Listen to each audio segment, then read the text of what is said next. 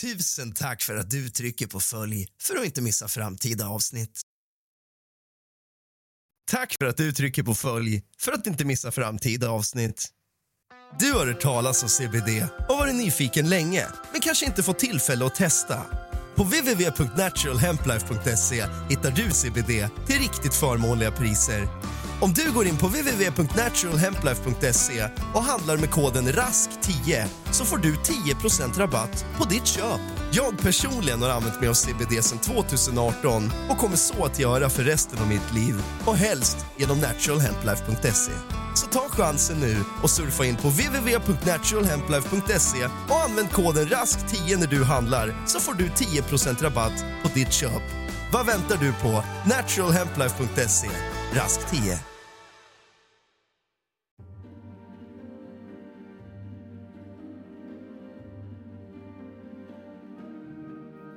År 2020 försvann 17-åriga Mattias Borg. Än idag är han försvunnen. Han vinkade hej då till polarna och brorsan för att sen lämna festen för att ensam ge sig ut i den kalla småländska decembernatten i bara tröja, strumpor och byxor. Jag hade för en Youtube-kanal med 144 000 prenumeranter. Där och då uppdaterade jag om försvinnandet och sökandet. Jag var även i direktkontakt med både Mattias mamma, hans bror och hans moster och hörde hur utredningen gick till och fick en inblick som många kanske inte har fått. Detta uppmärksammades av polisen i Ljungby själva och landets tidningar och medier. Jag var även i kontakt med en hel del ungdomar runt Mattias i Ljungby och fick en känsla av att de vet mer än vad de säger. Idag ska vi prata om fallet Mattias Borg. Så släck alla lampor och tänd alla ljus. Hämta lite sällskap till fegis och något gott att dricka. För nu börjar dagens avsnitt av kusligt, rysligt och mysigt.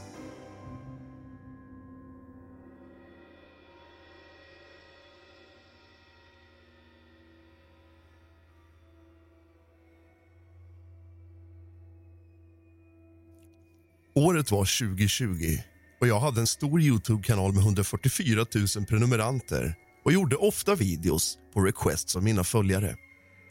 En dag fick jag ett meddelande på Instagram av någon som tyckte att jag skulle uppmärksamma fallet med den försvunne Mattias Borg som nyligen hade försvunnit i Ljungby i Småland.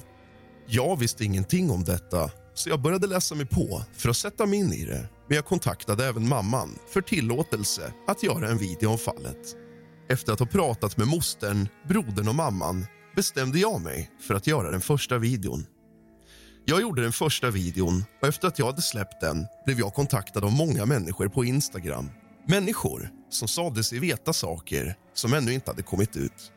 Under den här tiden när jag gjorde videos om det på Youtube så pratade jag bara fritt ur sinnet och resonerade som vem som helst hade gjort. Mina åsikter och tankar runt det hela. Logiskt, sunt bondförnuft. Mitt logiska, sunda bondförnuft sa till mig att det fanns mer till historien än vad som kom fram. För hur kan en 17-årig pojke med många vänner försvinna utan att någon vet någonting, utan skor och utan jacka? Det händer ju bara inte. Jag var helt övertygad om att det finns ungdomar i Ljungby som vet mer än vad de säger. Eller vet mer, trots att de inte säger någonting alls. Detta sa jag på min Youtube-kanal och jag förklarade hur märkligt det är att en 17-åring försvinner under de här omständigheterna. Men inte en Jeppe vet någonting. Ju mer insatt jag blev och ju mer saker bakom kulisserna jag fick veta så gick det upp för mig att någonting inte stod riktigt rätt till. Jag fick ta del av information som polisen ännu inte hade fått ta del av och jag började fråga mig själv hur det kan vara så. En teori jag har är att ungdomar känner igen mig och har sett mig på Youtube i många många år och är bekant med mig och känner till mitt förflutna och vet vem jag är och hur jag fungerar och därför hör av sig till mig då det inte är lika läskigt som att höra av sig till en auktoritär uniformerad polis som är sammanbiten och inte en person, utan mer som en robot. I nästa video så gick jag ut och sa att man gärna fick kontakta mig och berättade att jag hade blivit kontaktad av flera ungdomar i Ljungby med olika ögonvittnesmål och tips. Jag sa i videon att känner man till någonting som ännu inte har kommit fram så kan man berätta det för mig så vidarebefordrar jag det anonymt till polisen. Det i syfte att polisen inte skulle missa information de annars hade gått miste om eftersom att jag fick ta del av vittnesmål och information från ungdomar som polisen inte hade. När jag hade släppt den videon så tappade polisen i Ljungby hakan. I radio och tidningar, P1, P3, Expressen, Aftonbladet och så vidare gick polisen i Ljungby ut och beklagade sig över att ungdomar skickade tips till en youtuber istället för polisen och talade om ingående varför man inte skulle göra det utan höra av sig till dem istället. De sände även ett specialinslag i P1 eller P3 där de talade om just detta. De lade ner mycket möda och besvär på att gå ut i medier och säga att man ska höra av sig till dem och inte till en youtuber. Jag på min ände satt och förklarade att de hade gått miste om de här tipsen annars då ungdomar hellre tydligen hörde av sig till mig än till polisen. Jag anade även tack vare detta ugglor i mossen. Varför hör man hellre av sig till mig än polisen om det inte finns något skumt begravet? Bokstavligen. Jag skickade många tips till mostern och jag kommunicerade en del med brodern och med mamman. Efter att polisen i Ljungby hade kritiserat mig i medier fick jag nog och gick ut och kritiserade polisen i Ljungby av flera olika skäl. Dels för att de la ner så mycket vikt och tankeverksamhet vid en youtuber de inte ens känner när de ska vara upptagna att utreda 17-åriga Mattias Borgs försvinnande för Mattias skull, för hans mammas skull, för hans brors skull, för alla runt om och deras skull. När jag fick höra att polisen i Ljungby hade hittat en strumpa i ett område där Mattias med högsta sannolikhet hade vistats men ändå inte valde att skicka in den på DNA-analys då de menade att det inte förtällde historien eller påverkade försvinnandets utredning.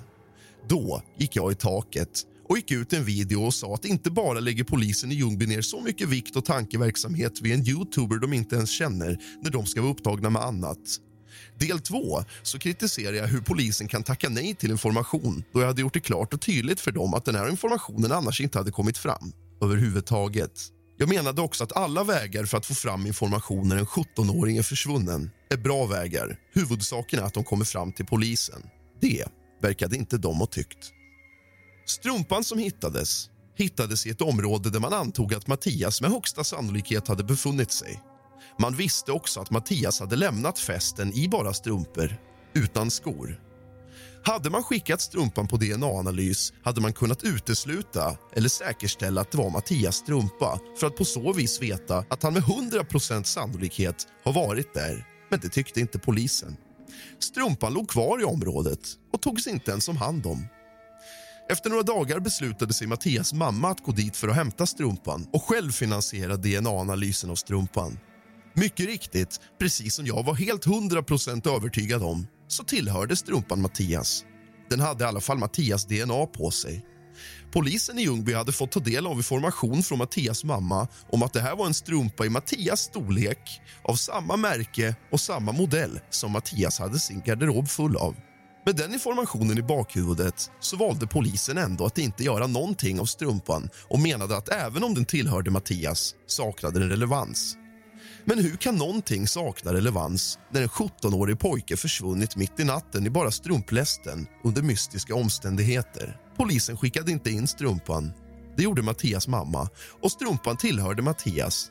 Hade polisen gjort det hade polisen kunnat koncentrera sökområdet och utgå därifrån från en punkt där de 100% kan konstatera att han har varit. Men det gjorde de inte.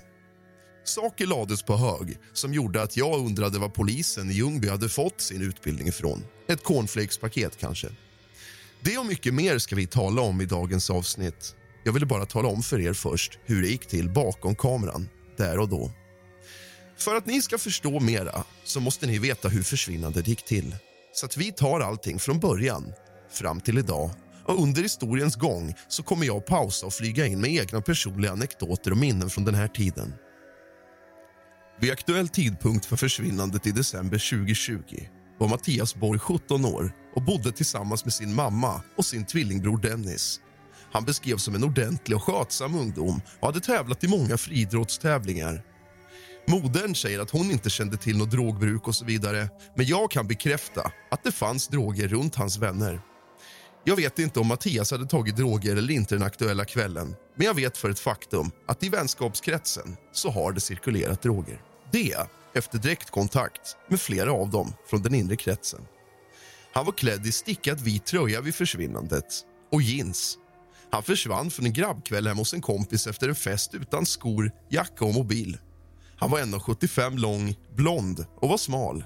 Mattias ska ha varit på en fest på Klotvägen och på den här festen ska ingen ha tyckt att det var något konstigt. Men på festen har jag även fått bekräftat att det fanns droger. Om en Mattias tog eller inte låter jag vara osagt, men jag vet att det var så för ett faktum. Efter festen fortsätter en fem, sex glada grabbar vidare till Ågårdsvägen 82. Där tittar de på film och dricker lite öl. Med i sällskapet var även Mattias bror Dennis. Mattias får nog och cirka 00.30 ställer han sig upp och säger eh, “Jag drar nu”. Ingenting konstigt i rösten eller någonting. Det verkade normalt. Sen stack han och de som satt i rummet fortsatte med sitt. Senare märker vännerna hur han har lämnat kvar sina skor, sin plånbok, sin jacka och sin telefon. Det är tvillingbrorsan Dennis som tror att Mattias har gått hem och det är även han som upptäcker att allting är kvar och anar oråd och springer omedelbart hemåt. Mattias cykel står kvar. Vad den som har fått Mattias att lämna har han gjort det i all hast och lämnat bakom sig cykel, mobil, plånbok, skor och jacka. Så går man inte ut i en kall decembernatt om allting står rätt till. Det spekuleras i att Mattias skulle ha varit drogpåverkad och därför inte varit vid sina sinnens fulla bruk även om vännerna och brodern vittnar om att han var helt normal när han lämnade huset för att gå hem. Det har spridits videos på sociala medier där man klart och tydligt kan se Mattias springa runt i området och vara konstig. Han rycker i garageportar och dörrar, knackar på dörrar men blir inte insläppt. En dotter till en boende i huset har filmat Mattias springa utanför och gör som en lite rolig grej av det där man håller för munnen och skriver “Jag sa ju att något var på gång. Vad är det som händer?” Det de inte visste var att tack vare att de inte släppte in Mattias skulle han aldrig mer komma in, någonstans, någonsin igen. Sträckan från villan där grabbarna har hängt och Mattias och Dennis bostad är ungefär en och en halv kilometer vilket inte är något vidare avstånd alls. Trots detta har någonting gått väldigt snett och än idag vet ingen vad. Mattias ska ha sprungit runt i hela området. Vissas garagedörrar har ryckts i. Vissas dörrar har ryckts i men han har även knackat på hos en person och bett om en kopp te. Där blev han inte insläppt och efteråt har det kommit fram att anledningen till det ska ha varit att klockan var mycket och det hade varit mycket inbrott och oroligheter i området den tiden. Personligen kan jag fundera på hur man kan vara rädd eller orolig för en 17-åring som ger sig till känna. Om en 17-åring knackar på halv ett på natten utan ytterkläder, utan jacka och utan strumpor och ber om en kopp te så släpper man in den 17-åringen och ber om att få tag på kontaktuppgifter till mamma och pappa för att se vad som egentligen har hänt då en 17-åring vill ha te klockan halv ett på natten. Det fick han inte. Han fick en avvisning och sprang därifrån ut i natten. Jag som privatperson kan inte undgå att tänka vad som hade hänt om Mattias hade blivit insläppt och fått en kopp te och ett samtal till sin mamma som kommer och hämtar honom. Hade Mattias idag inte varit borta då och det här inte hade varit någonting alls. Ingen vet, men det är ändå en tanke som jag tror finns hos många. Vi läser några iakttagelser och vittnesmål gjorda av grannar på smalspåret på ett forum på nätet. Smalspåret 3, cirka klockan 01.30. Mattias har troligen satt igång larmet på en bil. Pappan och dottern har öppnat dörren och frågat vad som händer. Mattias är bekant med dottern de har försökt prata med honom, men han har då sprungit söderut på smalspåret och de boende såg honom vid nummer åtta. Han ska ha skrikit till dem att han skulle till ett tjejnamn på Klotvägen. De boende i huset lägger inte märke till att Mattias saknar skor. Smalspåret 5. Troligtvis från baksidan på smalspåret 3 beger sig Mattias till grannhuset nummer 5. Här ber han om ett glas varmt te, enligt obekräftade rykten. De boende hjälper honom inte och stänger dörren. De boende skickar iväg Mattias eftersom det har varit inbrott på gatan veckan innan och det fanns en oro i området. När Mattias bad om ett glas trodde de att han drev med dem. Här är det osäkert om det är en eller flera på adressen som pratade med Mattias. Smalspåret 8. Boende på adressen har skrivit på Facebook att de inte sett Mattias.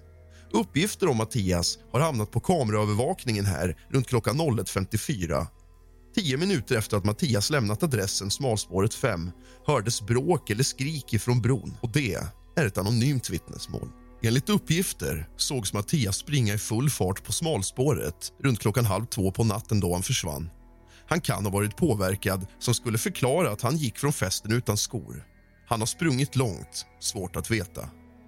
Polisen säger att mycket tyder på att 17-åringen har knackat på hemma hos en person på Replösa mellan väg 25 och Ringleden och frågat efter ett glas tre vid 2-3 på natten. Att Mattias var försvunnen upptäcktes efter att Dennis rusat hem från festen och upptäckte att hans bror inte var hemma varpå han och mamman gick ut för att leta efter Mattias. Sträckan villan och Dennis och Mattias har hem är cirka 1500 meter. Mamman och tvillingbrodern letar under natten. De ringde sen polisen. Medans mamman och brodern letar hör de rop på hjälp ifrån skogen. Brodern Dennis ropar förtvivlat. Matti! Matti! Och mamman med. Men till slut avtar skriken och ersätts av total tystnad. Det är ju inte långsökt att tro att de skriken de hörde faktiskt kom ifrån Mattias. Men vad råkade han ut för och varför ropade han då på hjälp ifrån skogen? Eller är det bara en ren tillfällighet att någon mitt i natten ropar på hjälp från skogen samtidigt som en 17-åring har försvunnit all världens väg? Med största sannolikhet var det Mattias de hörde ropa på hjälp ifrån skogen. Skogen, där strumpan jag pratade om i början, hittades. Mamma Erika berättar att hon själv var vid Replösa under natten vid den plats där Mattias senast hade observerats och att hon då hörde skrik på hjälp.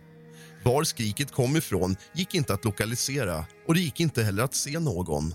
Mamman har berättat detta i media, men jag har hört att de vet var det kom ifrån och att det då skulle ha varit skogsområdet. I samma skog som ropen på hjälp kom ifrån och i samma skog där strumpan hittades hittade man även ritningar i marken där någon ser ut att ha ristat med en pinne i jorden. En gubbe med kryssade ögon och nedvänd mun med tungan som sticker ut och en pil emot en grop. Om det är skojar eller lustigkurrar som har gjort sig lustiga och tagit tillfället i akt eller om det faktiskt är någonting som har med försvinnandet att göra låter jag vara osagt, då jag inte har en aning. Det jag vet är att det uppdaterades om detta i media där det även finns bilder på detta. Om vi för enkelhetens skull utgår ifrån att det har någonting med Mattias försvinnande att göra så finns det lite olika scenarion. 1. Mattias hade den här kvällen tagit droger och är nu virrig och ropar på hjälp och vet inte vad som händer eller vad han är med om. Han ritar själv därför i marken gubbar som i hans huvud är helt logiskt innan han sen springer vidare till nästa ställe. Alternativt så har Mattias blivit bortförd och någon annan vill lämna ledtrådar. Eller så har han själv blivit bortförd och själv lämnat ledtrådar. Frågorna är många, svaren är få. Varför svaren är få kan vi nog tacka polisen i Ljungby en hel del för som verkar vara mer oroade för vad influencers i media säger om dem än deras egna medborgare och deras försvinnanden. För om det inte var polisens fel, hur kommer det sig då att vi står här idag två år senare och vet så gott som lika lite idag som vi gjorde morgonen efter försvinnandet? Hur är det ens möjligt? Polisen har aktivt blundat för ledtrådar som faktiskt har kunnat ta dem någonstans i fallet. Detta vet vi, och det är även styrkt i media där polisen själva har sagt att de inte skickar in strumpan för att det inte förtäljer historien eller har med försvinnandet att göra, fast strumpan var Mattias. Det enda vi vet är att en 17-årig pojke har lämnat ett häng sagt att han ska gå hem, men gått utan skor, utan mobil, utan jacka och utan cykel för att sen springa runt och bete sig märkligt i området vilja bli insläppt hos grannar, starta bilalarm, rycka i garageportar för att sen springa upp i skogen i bara strumpor och skrika efter hjälp. Någonstans på vägen har säkert Mattias fastnat med strumpan i någon pinne eller någon sten på marken och i all förvirring inte ens märkt att han blir av med strumpan. Det är så gott som det enda vi vet, än idag, två år senare. Jag tror inte att Mattias har blivit bortförd. Och om han har blivit det så vet de som var på hänget mer än vad de påstår. För att han har gått därifrån och de säger att det var inget konstigt, inget oroligt i rösten och inget som stack ut från det normala. Om det nu var så att han har blivit bortförd och kände sig jagad så skulle han ju frivilligt inte lämna hänget. Han verkar ha haft bråttom och stuckit därifrån. Men varför? fanns det droger på festen som han tog utan att någon visste om det och att detta ebbade ut i total sinnesförvirring. Eller är det så att polarna kände till att han hade tagit narkotika den här kvällen men inte säger någonting för att de själva inte vill hamna i skiten eller få skit från vuxna som ifrågasätter hur de kan hålla på med det här och se vad som nu hände. Man får inte glömma att ungdomar är ungdomar och nyfikna på vuxenlivet. De vill prova allt och säger därför inte allt till de vuxna. Så är det bara. Vare sig vi gillar det eller inte så är det en del av att vara en obstinat tonåring. Tyvärr. Men tack vare att ungdomarna i Ljungby ännu inte har glappat någonting alls så står vi här idag lika ovetande. För att Mattias Borg någonsin ska kunna hittas så kräver det att de som vet mer än vad de säger att de gör faktiskt träder fram för Mattias skull, för hans mamma och mosters skull, för hans brors skull och för hans vänners skull. Det är ett liv som är borta. Det är viktigare än så.